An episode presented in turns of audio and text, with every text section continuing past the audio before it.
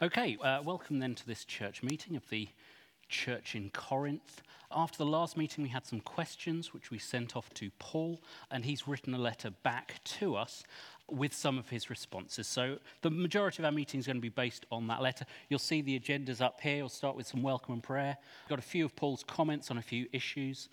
John Doe, those of us who know the situation will know who that is, but there's no need to name him here. And we've got some conflict management training, a bunch of policies to review, but we'll get through them as quickly as possible. And then some specific answers to questions which we sent in our last letter to Paul. So we'll rattle through it as quickly as we can. There are a few times where Paul references scripture. We've kind of taken those out and they'll be appearing on the screen for you there as well. Okay, so let's get started. This letter is from Paul, chosen by the will of God to be an apostle of Jesus Christ, and from our brother Sosthenes. I'm writing to God's church in Corinth, to you who have been called by God to be his own holy people. He made you holy by means of Christ Jesus, just as he did for all people everywhere who call on the name of our Lord Jesus Christ, their Lord and ours. May God our Father and the Lord Jesus Christ to give you grace and peace. I always thank my God for you and for the gracious gifts he has given you now that you belong to Christ Jesus. Through him, God has enriched your church in every way with all of your eloquent words and all your knowledge. This confirms what I told you about Christ is true. Now that you have every spiritual gift you need as you eagerly wait for the return of our Lord Jesus Christ, He will keep you strong to the end so that you will be free from all blame on the day when our Lord Jesus Christ returns. God will do this, for he is faithful to do what he says, and he has invited you into partnership with his Son, Jesus Christ our Lord. I appeal to you, dear brothers and sisters, by the authority of our Lord Jesus Christ, to live in harmony with each other. Let there be no divisions in the church. Rather, be of one mind, united in thought and purpose. For some members of Chloe's household have told me about your quarrels. Dear brothers and sisters, some of you are saying, I am a follower of Paul. Others are saying, I follow Apollos, or I follow Peter, or I follow only Christ. Has Christ been divided into factions? Was I, Paul, crucified for you? Were any of you baptized in the name of Paul? Of course not. I thank God that I did not baptize any of you except for Crispus and Gaius, for now no one can say that they were baptized in my name. Oh, yes, I also baptized the household of Stephanus, but I don't remember baptizing anyone else. For Christ didn't send me to baptize, but to preach the good news, and not with clever speech, for fear that the cross of Christ would lose its power. The message of the cross is foolishness to those who are headed for destruction. But we who are being saved know it is the very power of God, as the scriptures say I will destroy the wisdom of the wise and discard the intelligence of the intelligent. So, where does this leave the philosophers, the scholars, and the world's brilliant debaters? God has made the wisdom of this world look foolish. Since God, in his wisdom, saw to it that the world would never know him through human wisdom, he has used our foolish preaching to save those who believe. It is foolish to the Jews who ask for signs from heaven. And it is foolish to the Greeks who seek human wisdom. So when we preach that Christ was crucified, the Jews are offended and the Gentiles say it's all nonsense. But to those called by God to salvation, both Jews and Gentiles, Christ is the power of God and the wisdom of God. This foolish plan of God is wiser than the wisest of human plans, and God's weakness is stronger than the greatest of human strength. Remember, dear brothers and sisters, that few of you were wise in the world's eyes, or powerful, or wealthy when God called you. Instead, God chose the things the world considers foolish in order to shame those who think they are wise. And he chose things that are powerless to shame those who are powerful. God chose things despised by the world, things counted as nothing at all, and used them to bring to nothing what the world considers important. As a result, no one can ever boast in the presence of God. God has united you with Christ Jesus. For our benefit, God made him to be wisdom itself. Christ made us right with God. He made us pure and holy and freed us from sin. Therefore, as the scriptures say, if you want to boast, boast only about the Lord. When I first came to you, brothers and sisters, I didn't use lofty words and impressive wisdom to tell you God's secret plan. For I decided that while I was with you, I would forget everything except Jesus Christ, the one who was crucified. I came to you in weakness, timid and trembling, and my message and my preaching were very plain. Rather than using clever and persuasive speeches, I relied only on the power of the Holy Spirit. I did this so you would trust not in human wisdom, but in the power of God. Yet, when I am among mature believers, I do speak with words of wisdom but not the kind of wisdom that belongs to this world or to the rulers of this world who are soon forgotten. No. The wisdom we speak is the mystery of God, his plan that was previously hidden, even though he made it for our ultimate glory before the world began. But the rulers of this world have not understood it. If they had, they would not have crucified our glorious Lord. This is what the scriptures mean when they say, No eye has seen no ear has heard, and no mind has imagined what God has prepared for those who love him. But it was to us that God revealed these things by his Spirit, for his Spirit searches out everything and shows us God's deep secrets. No one can know a person's thoughts except that person's own spirit, and no one can know God's thoughts except God's own spirit. And we have received God's Spirit, not the world's Spirit, so we can know the wonderful things God has freely given us. When we tell you these things, we do not use words that come from human wisdom. Instead, we speak words given to us by the Spirit, using the Spirit's words to explain spiritual truths. But people who aren't spiritual can't receive these truths from God's Spirit. It all sounds foolish to them, and they can't understand it. For only those who are spiritual can understand what the Spirit means. Those who are spiritual can evaluate all things, but they themselves cannot be evaluated by others. For who can know the Lord's thoughts? Who knows enough to teach him? But we understand these things, for we have the mind of Christ. Dear brothers and sisters, when I was with you, I couldn't talk to you as I would spiritual people. I had to talk as though you belonged to this world, or as though you were infants in Christ. I had to feed you with milk, not solid food, because you weren't ready for anything stronger. And you still aren't ready. For you are still controlled by your sinful nature. You're jealous of one another and quarrel with one another. Doesn't that prove you're controlled by your sinful nature? Aren't you living like the people of the world? When one of you says, I follow Paul, and another says, I follow Apollos, aren't you acting just like people of the world? After all, who is Apollos? Who is Paul? We are only God's servants through whom you believed the good news. Each of us did the work the Lord gave us. I planted the seeds in your heart, and Apollos watered it, but it was God who made it grow. It's not important who does the planting or who does the watering. What's important is that God makes the seed grow. The one who plants and the one who waters work together with the same purpose, and both will be rewarded for their own hard work. For we are both God's workers, and you are God's field.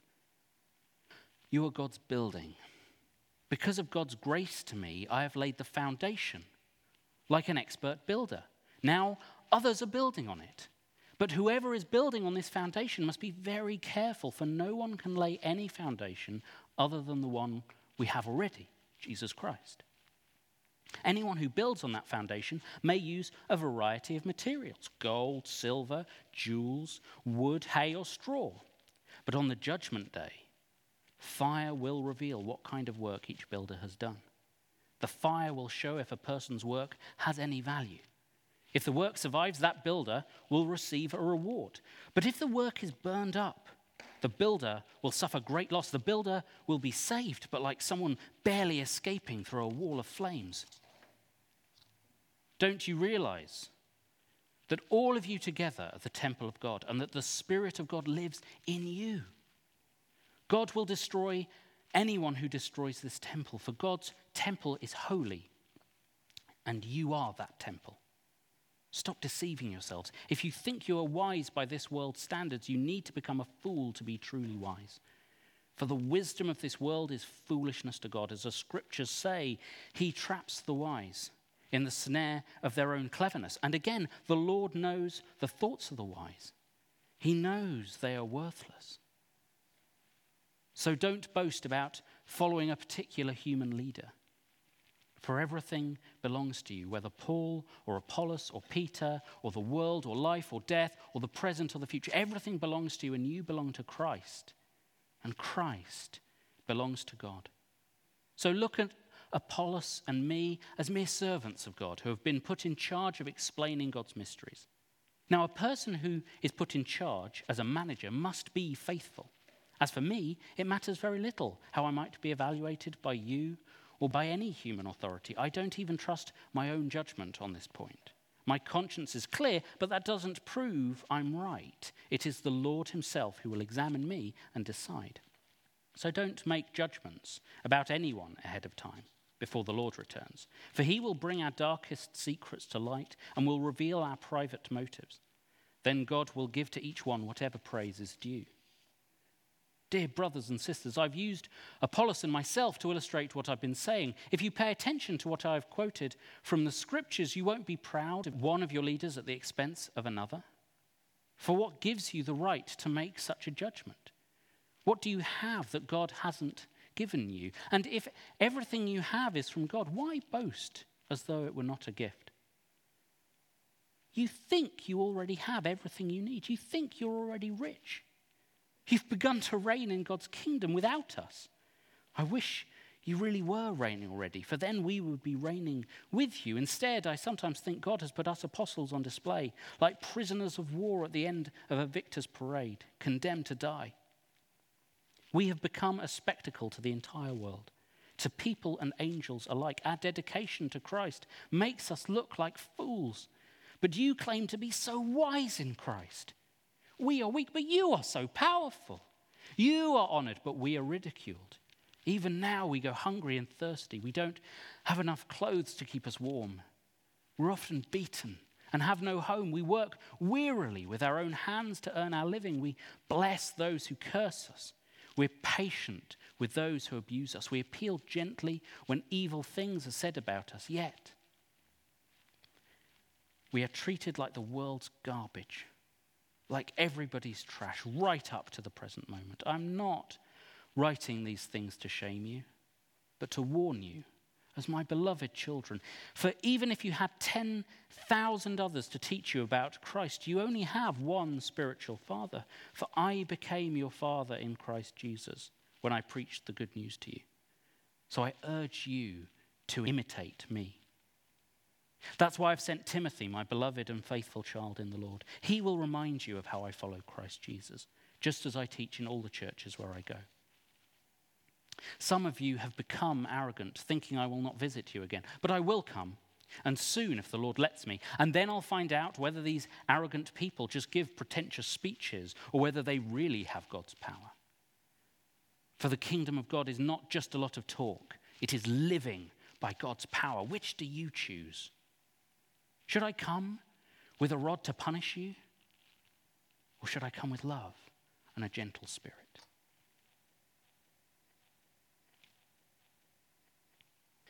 I can hardly believe the report about sexual immorality going on among you. Something that even pagans don't do. I'm told a man in your church is living in sin with his stepmother. You're so proud of yourselves. But you should be mourning in sorrow and shame, and you should remove this man from your fellowship. Even though I am not with you in person, I am with you in spirit, and as though I were there, I have already passed judgment on this man in the name of the Lord Jesus. You must call a meeting of the church. I will be present with you in spirit, and so will the power of our Lord Jesus. Then you must throw this man out and hand him over to Satan, so that his sinful nature will be destroyed and he himself will be saved on the day the Lord returns. Your boasting about this is terrible. Don't you realize that this sin is like a little yeast that spreads through the whole batch of dough? Get rid of the old yeast by removing this wicked person from among you. Then you'll be like a fresh batch of dough, made without yeast, which is what you really are. Christ, our Passover lamb, has been sacrificed for us. So let us celebrate the festival, not with the old bread of wickedness and evil, but with the new bread of sincerity and truth. When I wrote to you before, I told you not to associate with people who indulge in sexual sin, but I wasn't talking about unbelievers who indulge in sexual sin, or are greedy, or cheat people, or worship idols. You would have to leave this world to avoid people like that. I meant that you're not to associate with anyone who claims to be a believer, yet indulges in sexual sin, or is greedy, or worships idols, or is abusive, or is a drunkard, or cheats people. Don't even eat with such people. It isn't my responsibility to judge outsiders, but it certainly is your responsibility to judge those inside the church who are sinning. God will judge those on the outside, but as the scriptures say, you must remove the evil person from among you. When one of you has a dispute with another believer, how dare you file a lawsuit and ask a secular court to decide the matter instead of taking it to the other believers? Don't you realize that someday we believers will judge the world? And since you are going to judge the world, can't you decide even these little things among yourselves? Don't you realize that we will judge angels? So you should surely be able to resolve any ordinary disputes of this life. If you have legal disputes about such matters, why go to outside judges who are not respected by the church? I am saying this to shame you. Isn't there anyone in all the church who is wise enough to decide these issues. But instead, one believer sues another right in front of unbelievers. Even to have such lawsuits with one another is a defeat for you. Why not just accept the injustice and leave it at that? Why not let yourselves be cheated? Instead, you yourselves are the ones who do wrong and cheat even your fellow believers. Don't you realize that those who do wrong will not inherit the kingdom of God. Don't fool yourselves. Those who indulge in sexual sin or worship idols or commit adultery or are male prostitutes or practice homosexuality or are thieves or greedy people or drunkards or are abusive or cheat people, none of these will inherit the kingdom of God. Some of you were once like that, but you were cleansed, you were made holy, you were made right with God by calling on the name of the Lord Jesus Christ and by the Spirit of God. You say, I am allowed to do anything, but not everything is good for you. You say, I am allowed to do anything.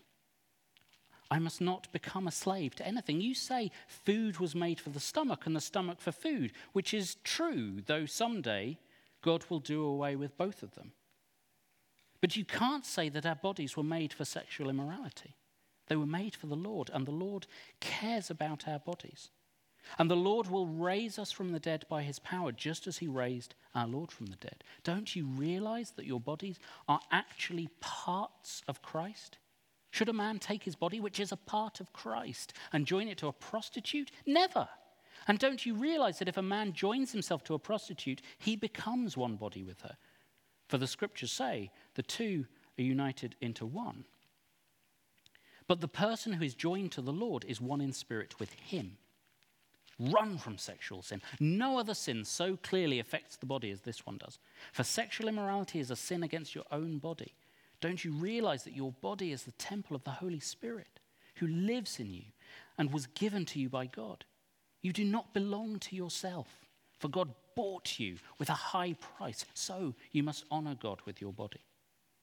Now, regarding the questions you asked in your letter, yes, it is good to abstain from sexual relations, but because there is so much sexual immorality, each man should have his own wife, and each woman should have her own husband.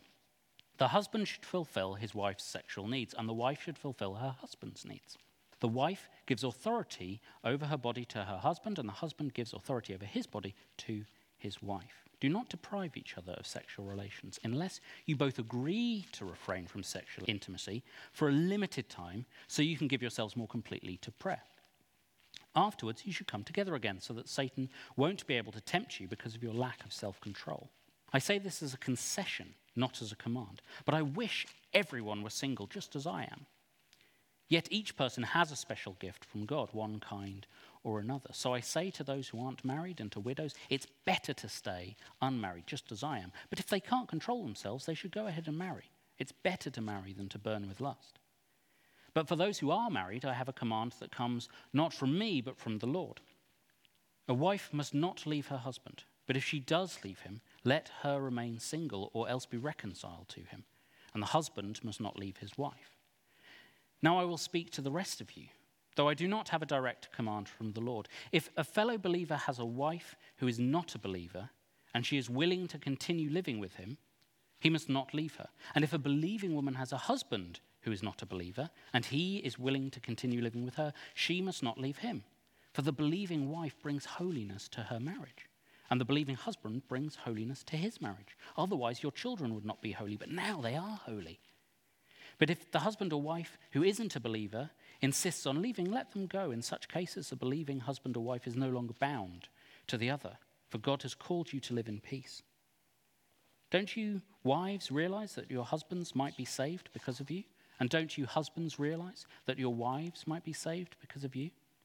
Each of you should continue to live in whatever situation the Lord has placed you and remain as you were when God first called you. This is my rule for all the churches. For instance, a man who was circumcised before he became a believer should not try to reverse it. And the man who was uncircumcised when he became a believer should not be circumcised now. For it makes no difference whether or not a man has been circumcised. The important thing is to keep God's commandments. Yes, each of you should remain as you were when God called you. Are you a slave? Don't let it worry you. But if you have a chance to be free, take it. And remember, if you were a slave when the Lord called you, you are now free in the Lord. And if you were free when the Lord called you, you're now a slave of Christ. God paid a high price for you. So don't be enslaved by the world. Each of you, dear brothers and sisters, should remain as you were when God first called you. Now, regarding your question about the young women who are not yet married, I do not have a command from the Lord for them, but the Lord in his mercy has given me wisdom that can be trusted, and I will share it with you.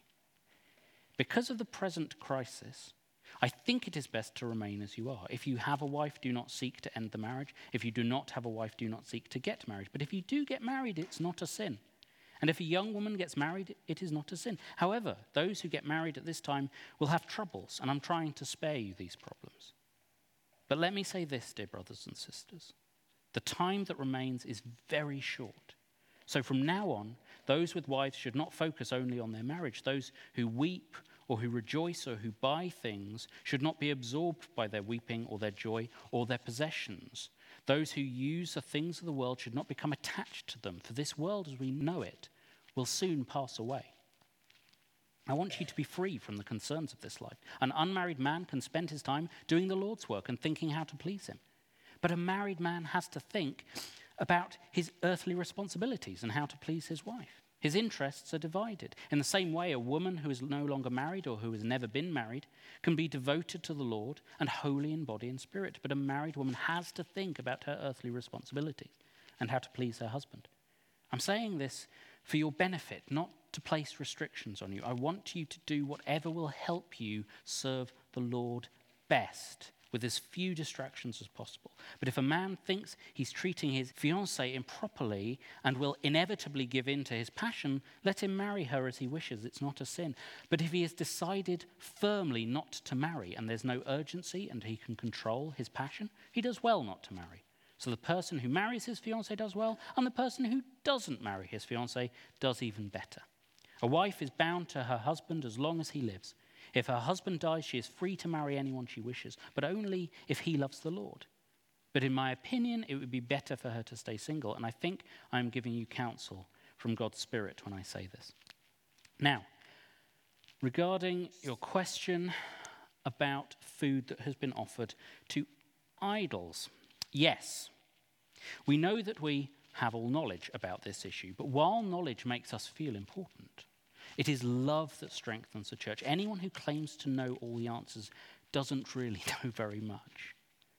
But the person who loves God is the one whom God recognizes. So, what about eating meat that has been offered to idols? Well, we all know that an idol is not really a God, and there is only one God. There may be so called gods, both in heaven and on earth, and some people actually worship many gods and many lords. But for us, there is one God the Father, by whom all things were created and for whom we live. And there is one Lord, Jesus Christ, through whom all things were created and through whom we live. However, not all believers know this. Some are accustomed to thinking of idols as being real. So when they eat food that has been offered to idols, they think of it as the worship of real gods.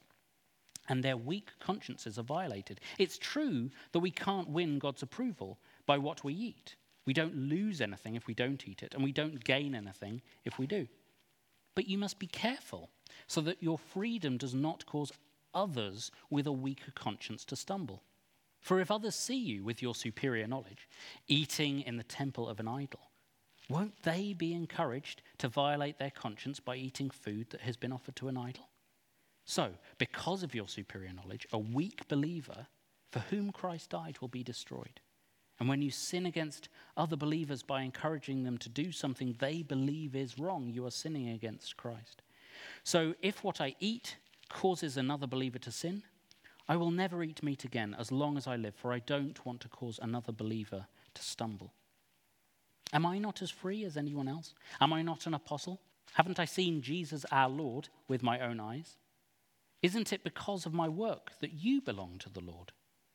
Even if others think I'm not apostle, I certainly am to you. You yourselves are proof that I am the Lord's apostle.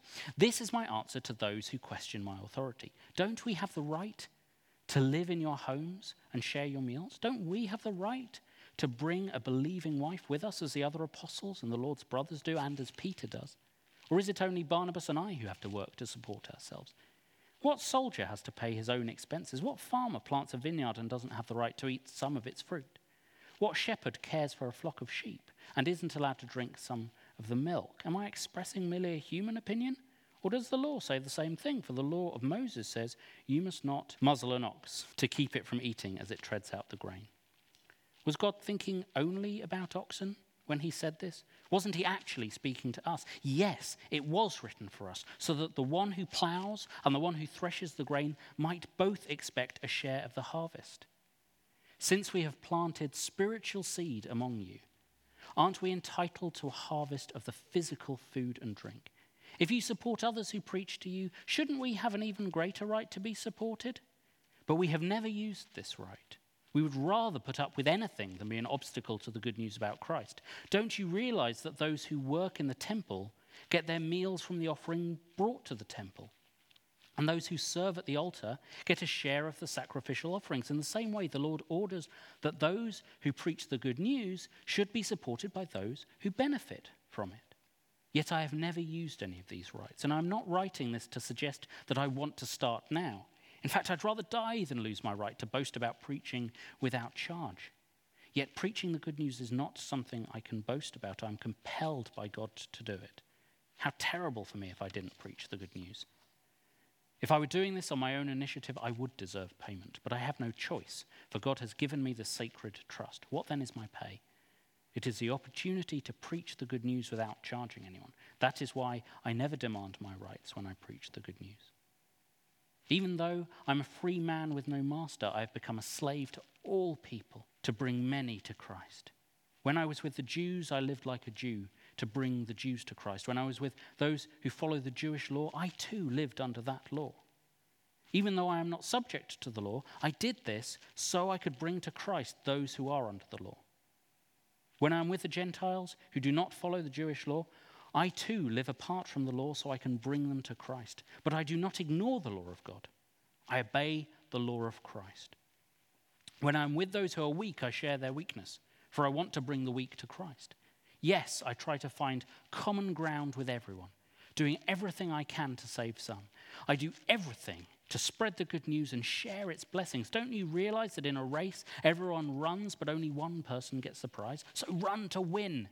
All athletes are disciplined in their training. They do it to win a prize that will fade away, but we do it for an eternal prize. So I run with purpose in every step. I'm not just shadowboxing, I discipline my body like an athlete, training it to do what it should. Otherwise, I fear that after preaching to others, I myself might be disqualified. I don't want you to forget, dear brothers and sisters, about our ancestors in the wilderness long ago. All of them were guided by a cloud that moved ahead of them. And all of them walked through the sea on dry ground. In the cloud and in the sea, all of them were baptized as followers of Moses. All of them ate the same spiritual food, and all of them drank the same spiritual water, for they drank from the spiritual rock that traveled with them. And that rock was Christ. Yet God was not pleased with most of them, and their bodies were scattered in the wilderness. These things happened as a warning to us so that we would not crave evil things as they did, or worship idols as some of them did. As the scriptures say, the people celebrated with feasting and drinking, and they indulged in pagan revelry, and we must not engage in sexual immorality as some of them did, causing 23,000 of them to die in one day. Nor should we put Christ to the test as some of them did, and then died from snake bites. And don't grumble as some of them did, and were then destroyed by the angel of death. These things happened to them as examples for us. They were written down to warn us who live at the end of the age.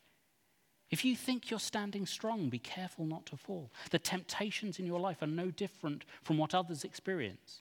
And God is faithful. He will not allow the temptation to be more than you can stand. When you're tempted, He will show you a way out so that you can endure. So, my dear friends, flee from the worship of idols. You're responsible people. Decide for yourselves if what I'm saying is true. When we bless the cup of the Lord's table, aren't we sharing in the blood of Christ?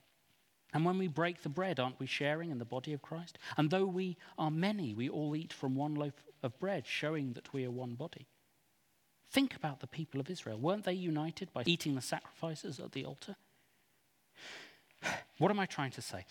Am I saying that food offered to idols has some significance, or that idols are real gods? No, not at all. I am saying that these sacrifices are offered to demons, not to God, and I don't want you to participate with demons. You cannot drink from the cup of the Lord and from the cup of demons too. You cannot eat at the Lord's table and at the table of demons too. What? Do we dare to rouse the Lord's jealousy? Do you think we are stronger than he is? You say, I am allowed to do anything, but not everything is good for you. You say, I am allowed to do anything, but not everything is beneficial. Don't be concerned for your own good, but for the good of others. So you may eat any meat that is sold in the marketplace without raising questions of conscience, for the earth is the Lord's and everything in it. If someone who isn't a believer asks you home for dinner, accept the invitation if you want to. Eat whatever is offered to you without raising questions of conscience. But suppose someone tells you this meat was offered to an idol. Don't eat it, out of consideration for the conscience of the one who told you. It might not be a matter of conscience for you, but it is for the other person. For why should my freedom be limited by what someone else thinks. If I can thank God for the food and enjoy it, why should I be condemned for eating it? So whether you eat or drink, whatever you do, do it all for the glory of God. Don't give offense to the Jews or Gentiles or the church of God. I too try to please everyone in everything I do. I don't just do what's best for me, I do what's best for others, so that many may be saved. And you should imitate me just as I imitate Christ. I'm so glad that you always keep me in your thoughts and that you are following the teachings I passed on to you. But there is one thing I want you to know the head of every man is Christ, the head of woman is man, and the head of Christ is God. A man dishonors his head if he covers his head while praying or prophesying. But a woman dishonors her head if she prays or prophesies without a covering on her head. For this is the same as shaving her head. Yes, if she refuses to wear a head covering, she should cut off all her hair. But since it's shameful for a woman to have her hair cut or her head shaved, she should wear a covering. A man should not wear anything on his head when worshipping, for a man is made in God's image and reflects God's glory. And woman reflects man's glory. For the first man didn't come from woman, but the first woman came from man. And man was not made for woman, but woman was made for man. For this reason, and because the angels are watching a woman should wear a covering on her head to show she is under authority. But among the Lord's people, women are not independent of men, and men are not independent of women. Although the first woman came from man, every other man was born from a woman, and everything comes from God. Judge for yourselves. Is it right for a woman to pray to God in public without covering her head? Isn't it obvious that it's disgraceful for a man to have long hair? And isn't long hair a woman's pride and joy? For it has been given to her as a covering. But if anyone wants to argue about this, I simply say that we have no other custom than this, and neither do God's other churches. But in the following instructions, I cannot praise you, for it sounds as if more harm than good is done when you meet together. First, I hear there are divisions among you when you meet as a church, and to some extent, I believe it. But of course, there must be divisions among you so that you who have God's approval will be recognized. When you meet together, you're not really interested in the Lord's Supper.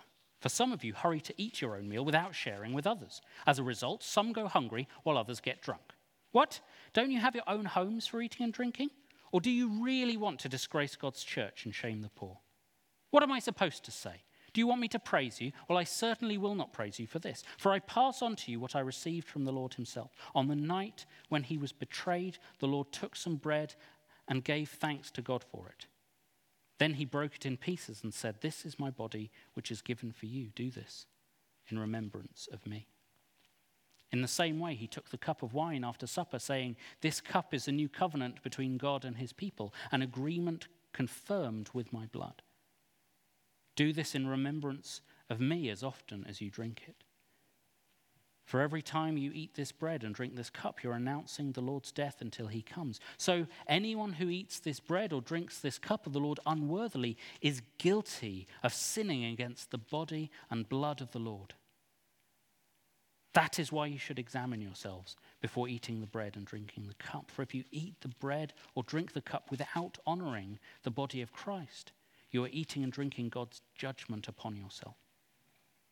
That is why many of you are weak and sick, and some of you have died.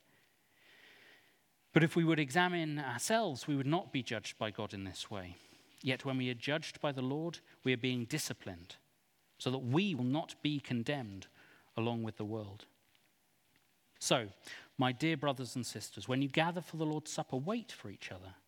If you're really hungry, eat at home so you won't bring judgment upon yourselves when you meet together. I'll give you instructions about the other matters after I arrive. Now, dear brothers and sisters, regarding your question about the special abilities the Spirit gives us, I don't want you to misunderstand this. You know that when you were still pagans, you were led astray and swept along in worshipping speechless idols. So I want you to know that no one speaking by the Spirit of God will curse Jesus, and no one can say Jesus is Lord except by the Holy Spirit. There are different kinds of spiritual gifts, but the same Spirit is the source of them all. There are different kinds of service, but we all serve the same Lord. God works in different ways, but it is the same God who does the work in all of us. A spiritual gift is given to each of us so we can help each other. To one person, the Spirit gives the ability to give wise advice. To another, the same Spirit gives a message of special knowledge. The same Spirit gives great faith to another. And to someone else, the one Spirit gives the gift of healing. He gives one person the power to perform miracles, and another the ability to prophesy. He gives someone else the ability to discern whether a message is from the Spirit of God or from another Spirit. Still, another person is given the ability to speak in unknown languages, while another is given the ability to interpret what is being said. It is the one and only Spirit who distributes all these gifts. He alone decides which gift each person should have. The human body has many parts, but the many parts make up one whole body. So it is with the body of Christ. Some of us are Jews, and some of us are Gentiles. Some of us are slaves, and some of us are free, but we have all been baptized into one body by the Spirit, and we all share that same Spirit. Yes, the body has many different parts, not just one part. If the foot says, I'm not a part of the body because I'm not a hand, that does not make it any less a part of the body. And if the ear says, I'm not a part of the body because I'm not an eye, would that make it any less a part of the body? If the whole body were an eye, how would you hear? Or if your whole body were an ear, how would you smell anything? But our bodies have many parts, and God has put each part just where He wants it. How strange a body would be if it had only one part. Yes, there are many parts, but only one body. The eye can never say to the hand, I don't need you. The head can't say to the feet, I don't need you. In fact, some parts of the body that seem weakest and least important are actually the most necessary. And the parts we regard as less honorable, those we clothe with the greatest care. So, we carefully protect those parts that should not be seen, while the more honorable parts do not require special care. So God has put the body together such that extra honor and care are given to those parts that have less dignity. This makes for harmony among the members, so that all the members care for each other. If one part suffers, all the parts suffer with it. If one part is honored, all the parts are glad. All of you together are Christ's body, and each of you is a part of it. Here are some of the parts God has appointed for the church. First are apostles, second are prophets, third are teachers. Then there are those who do miracles, those who have the gift of healing, those who can help others, those who have the gift of leadership, and those who speak in unknown languages. Are we all apostles? Are we all prophets? Are we all teachers? Do we all have the power to do miracles? Do we all have the gift of healing? Do we all have the ability to speak in unknown languages? Of course not. So, you should earnestly desire the most helpful gifts. But let me show you a way of life that's best of all. If I could speak all the languages of earth and of angels, but didn't love others, I would only be a noisy gong or a clanging cymbal. If I had the gift of prophecy, and I understood all of God's secret plans and possessed all knowledge, and if I had such faith that I could move mountains, but I didn't love others, I would be nothing. If I gave everything I have to the poor and even sacrificed my body, I could boast about it. But if I didn't love others, I would have gained nothing. Love is patient and kind. Love is not jealous or boastful or proud or rude. It does not demand its own way. It is not irritable, and it keeps no record of being wronged. It does not rejoice about injustice, but rejoices whenever truth wins out. Love never gives up, never loses faith, is always hopeful, and endures through every circumstance.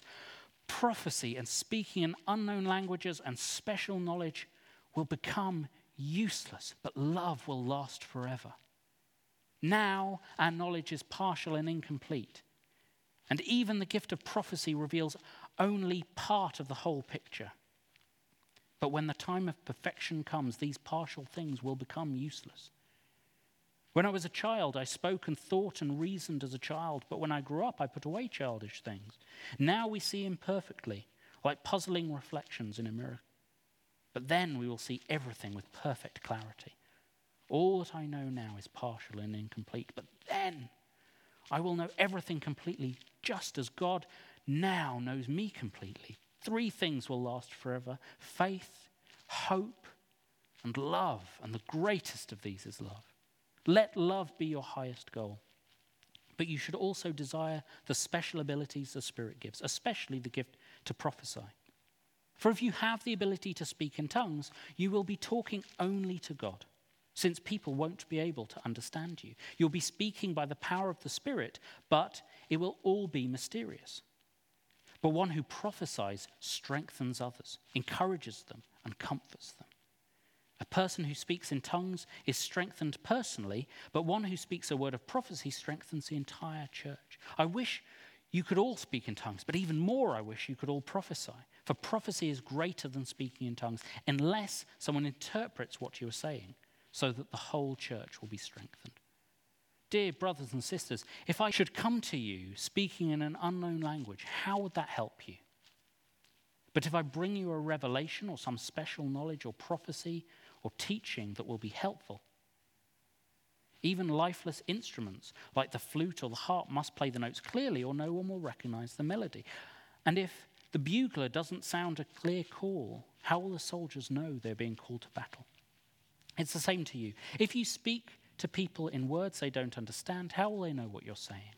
You might as well be talking into empty space. There are many different languages in the world, and every language has meaning. But if I don't understand a language, I will be a foreigner to someone who speaks it. And the one who speaks it will be a foreigner to me. And the same is true for you.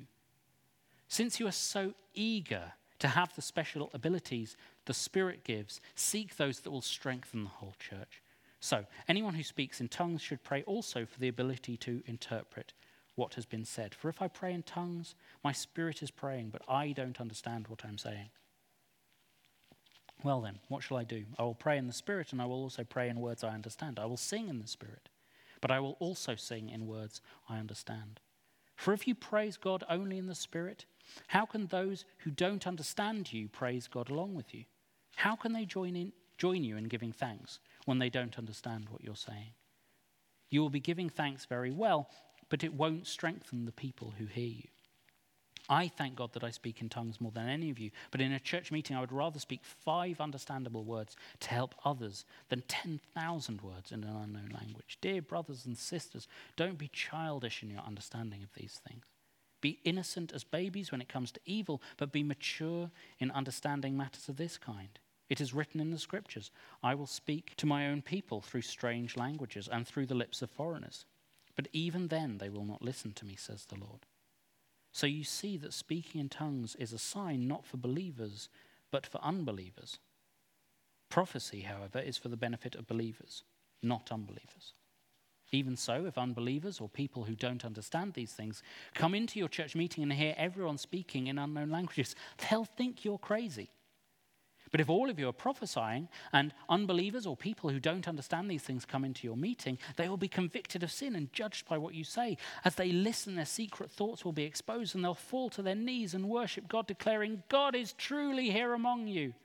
Well, my brothers and sisters, Let's summarize. When you meet together, one will sing, another will teach, another will tell some special revelation God has given, one will speak in tongues, and another will interpret what is said. But everything that is done must strengthen all of you. No more than two or three people should speak in tongues. They must speak one at a time, and someone must interpret what they say. But if no one is present who can interpret, they must be silent in your church meeting and speak in tongues to God privately. Let two or three people prophesy, and let the others evaluate what is said. But if someone is prophesying and another person receives a revelation from the Lord, the one who's speaking must stop. In this way, all who prophesy will have a turn to speak, one after the other, so that everyone will learn and be encouraged. Remember that people who prophesy are in control of their spirit and can take turns. For God is not a God of disorder, but of peace as in all the meetings of God's holy people. Women should be silent during the church meetings. It is not proper for them to speak. They should be submissive, just as the law says. If they have any questions, they should ask their husbands at home, for it's improper for women to speak in church meetings. Or do you think God's word originated with you, Corinthians? Are you the only ones to whom it was given? If you claim to be a prophet or think you are spiritual, you should recognize that what I'm saying is a command from the Lord Himself. But if you do not recognize this, you yourselves will not be recognized. So, my dear brothers and sisters, be eager to prophesy. And don't forbid speaking in tongues, but be sure that everything is done properly and in order. Let me now remind you, dear brothers and sisters, of the good news I preached to you before. You welcomed it then, and you still stand firm in it. It is this good news that saves you if you continue to believe the message I told you, unless, of course, you believed something that was never true in the first place. I passed on to you what was most important and what had also been passed on to me. Christ died for our sins, just as the scriptures said. He was buried, and he was raised from the dead on the third day, just as the scriptures said. He was seen by Peter and then by the twelve. After that, he was seen by more than 500 of his followers, one at a time, most of whom are still alive, though some have died. Then he was seen by James and later by all the apostles. Last of all, as though I had been born at the wrong time, I also saw him, for I am the least of all the apostles. In fact, I'm not even worthy to be called an apostle after the way I persecuted God's church. But whatever I am now, it is all because God poured out his special favor on me, and not without results, for I have worked harder than any of the other apostles. Yet it was not I, but God who was working through me by his grace. So it makes no difference whether I preach or they preach, for we all preach the same message you have already believed. But tell me this since we preach that Christ rose from the dead, why are some of you saying there will be no resurrection of the dead? For if there's no resurrection of the dead, then Christ has not been raised either. And if Christ has not been raised, then all our preaching is useless and your faith is useless. And we apostles would all be lying about God, for we have said that God raised Christ from the grave. But that can't be true if there's no resurrection of the dead. And if there is no resurrection of the dead, then Christ has not been raised. And if Christ has not been raised, then your faith is useless and you're still guilty of all your sins. In that case, all who have died believing in Christ are lost. And if our hope in Christ is only for this life, we're to be more pitied than anyone in the world. But in fact, Christ has been raised from the dead. He is the first of a great harvest of all who have died. So you see, just as death came into the world through a man, now the resurrection from the dead has begun through another man. Just as everyone dies because we all belong to Adam, everyone who belongs to Christ will be given new life. But there is an order to this resurrection. Christ was raised as the first of the harvest. Then all who belong to Christ will be raised when he comes back. After that, the end will come. Then he will turn the kingdom over to God the Father, having destroyed every ruler and authority and power. For Christ must reign until he humbles all his enemies beneath his feet. And the last enemy to be destroyed is death, for the scriptures say God has put all things under his authority. Of course, when it says all things are under his authority, that does not include God himself, who gives Christ his authority. Then, when all things are under his authority, the Son will put himself under God's authority, so that God, who gave his Son authority over all things, will be utterly supreme over everything, everywhere. If the dead will not be raised, what point is there in people being baptized for those who are dead? Why do it unless the dead will someday rise again? And why should we risk our lives hour by hour? For I swear, dear brothers and sisters, that I face death daily. This is as certain as my pride in what Christ Jesus our Lord has done in you. And what value was there in fighting wild beasts, those people of Ephesus, if there will be no resurrection from the dead? And if there is no resurrection, then let's feast and drink for tomorrow we die. Don't be fooled by those who say such things, for bad company corrupts good character. Think carefully about what is right and stop sinning. For to your shame, I say that some of you don't know God at all. But someone may ask, How will the dead be raised? What kind of bodies will they have? What a foolish question. When you put a seed into the ground, it doesn't grow into a plant unless it dies first. And what you put into the ground is not the plant that will grow but only a bare seed of wheat or whatever it is you're planting. Then God gives it the new body he wants it to have. A different plant grows from each kind of seed. Similarly, there are different kinds of flesh one kind for human, another for animals, another for birds, and another for fish. There are also bodies in the heaven and bodies on the earth. The glory of the heavenly bodies is different from the glory of earthly bodies. The sun has one kind of glory, while the moon and stars have another kind. And even the stars differ from each other in their glory. It is this same way with the resurrection of the dead. Our earthly bodies are planted in the ground when we die, but they will be raised to live forever. Our bodies are buried in brokenness, but they will be raised in glory. They are buried in weakness, but they will be raised in strength. They're buried as natural human bodies, but will be raised as spiritual bodies. For just as there are natural bodies, there are also spiritual bodies. The scriptures tell us the first man, Adam, became a living person. But the last Adam, that is, Christ, is a life giving spirit. What comes first is a natural body, and then the spiritual body comes later. Adam was the first man, made from the dust of the earth, while Christ, the second man, came from heaven. Earthly people are like the earthly man, and heavenly people are like the heavenly man. Just as we are now, like the earthly man, we will someday be like the heavenly man. What I'm saying, dear brothers and sisters, is that our physical bodies cannot inherit the kingdom of God. These dying bodies cannot inherit what will last forever. But let me reveal to you a wonderful secret. We will not all die, but we will all be transformed. It will happen in a moment, in the blink of an eye, when the last trumpet is blown. For when the trumpet sounds, those who have died will be raised to live forever. And we who are living will also be transformed. For our dying bodies must be transformed into bodies that will never die. Our mortal bodies must be transformed into immortal bodies. Then, when our dying bodies have been transformed into bodies that will never die, this scripture will be fulfilled. Death is swallowed up in victory. Oh, Death, where is your victory? Oh, death, where is your sting? For sin is the sting that results in death, and the law gives sin its power. But thank God he gives us victory over sin and death through our Lord Jesus Christ. So, my dear brothers and sisters, be strong and immovable. Always work enthusiastically for the Lord, for you know that nothing you do for the Lord is ever useless. Now, regarding your question about the money being collected for God's people in Jerusalem, you should follow the same procedure I give to all the churches in Galatia. On the first day of each week, you should put aside a portion of the money you've earned. Don't wait until I get there and then try and collect it all at once. When I come, I will write letters of recommendation for the messengers you choose to deliver those gifts to Jerusalem. And if it seems appropriate for me to go along, they can travel with me. I am coming to visit you after I've been to Macedonia, for I'm planning to travel through Macedonia. Perhaps I'll stay a while with you, possibly all winter, and then you can send me on my way to my next destination. This time, I don't just want to make a short visit and then go right on. I want to come and stay a while, if the Lord will let me. In the meantime, I'll be staying here at Ephesus until the festival of Pentecost. There's a wide open door for a great work here, although many oppose me. When Timothy comes, don't intimidate him. He's doing the Lord's work just as I am. Don't let anyone treat him with contempt. Send him on his way with your blessing. When he returns to me, I expect him to come with the other believers. Now, about our brother Apollos, I urged him to visit you with the other believers, but he was not willing to go right now. He'll see you later when he has the opportunity. Be on guard.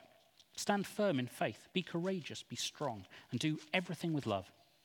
You know that Stephanas and his household were the first of the harvest of believers in Greece, and they're spending their lives in service to God's people. I urge you, dear brothers and sisters, to submit to them and others like them who serve with such devotion. I'm very glad that Stephanas, Fortunatus, and Achaicus have come here. They've been providing the help you weren't here to give me. They've been wonderful encouragement to me, as they have been to you. You must show your appreciation to all who served so well. The churches here in the province of Asia send greetings in the Lord, as do Aquila and Priscilla, and all the others who gather in their home for church meetings. All the brothers and sisters here send greetings to you. Greet each other with a sacred kiss. Here is my greeting in my own handwriting. If anyone does not love the Lord, that person is cursed. Our Lord, come. May the grace of the Lord Jesus be with you. My love to all of you in Christ Jesus.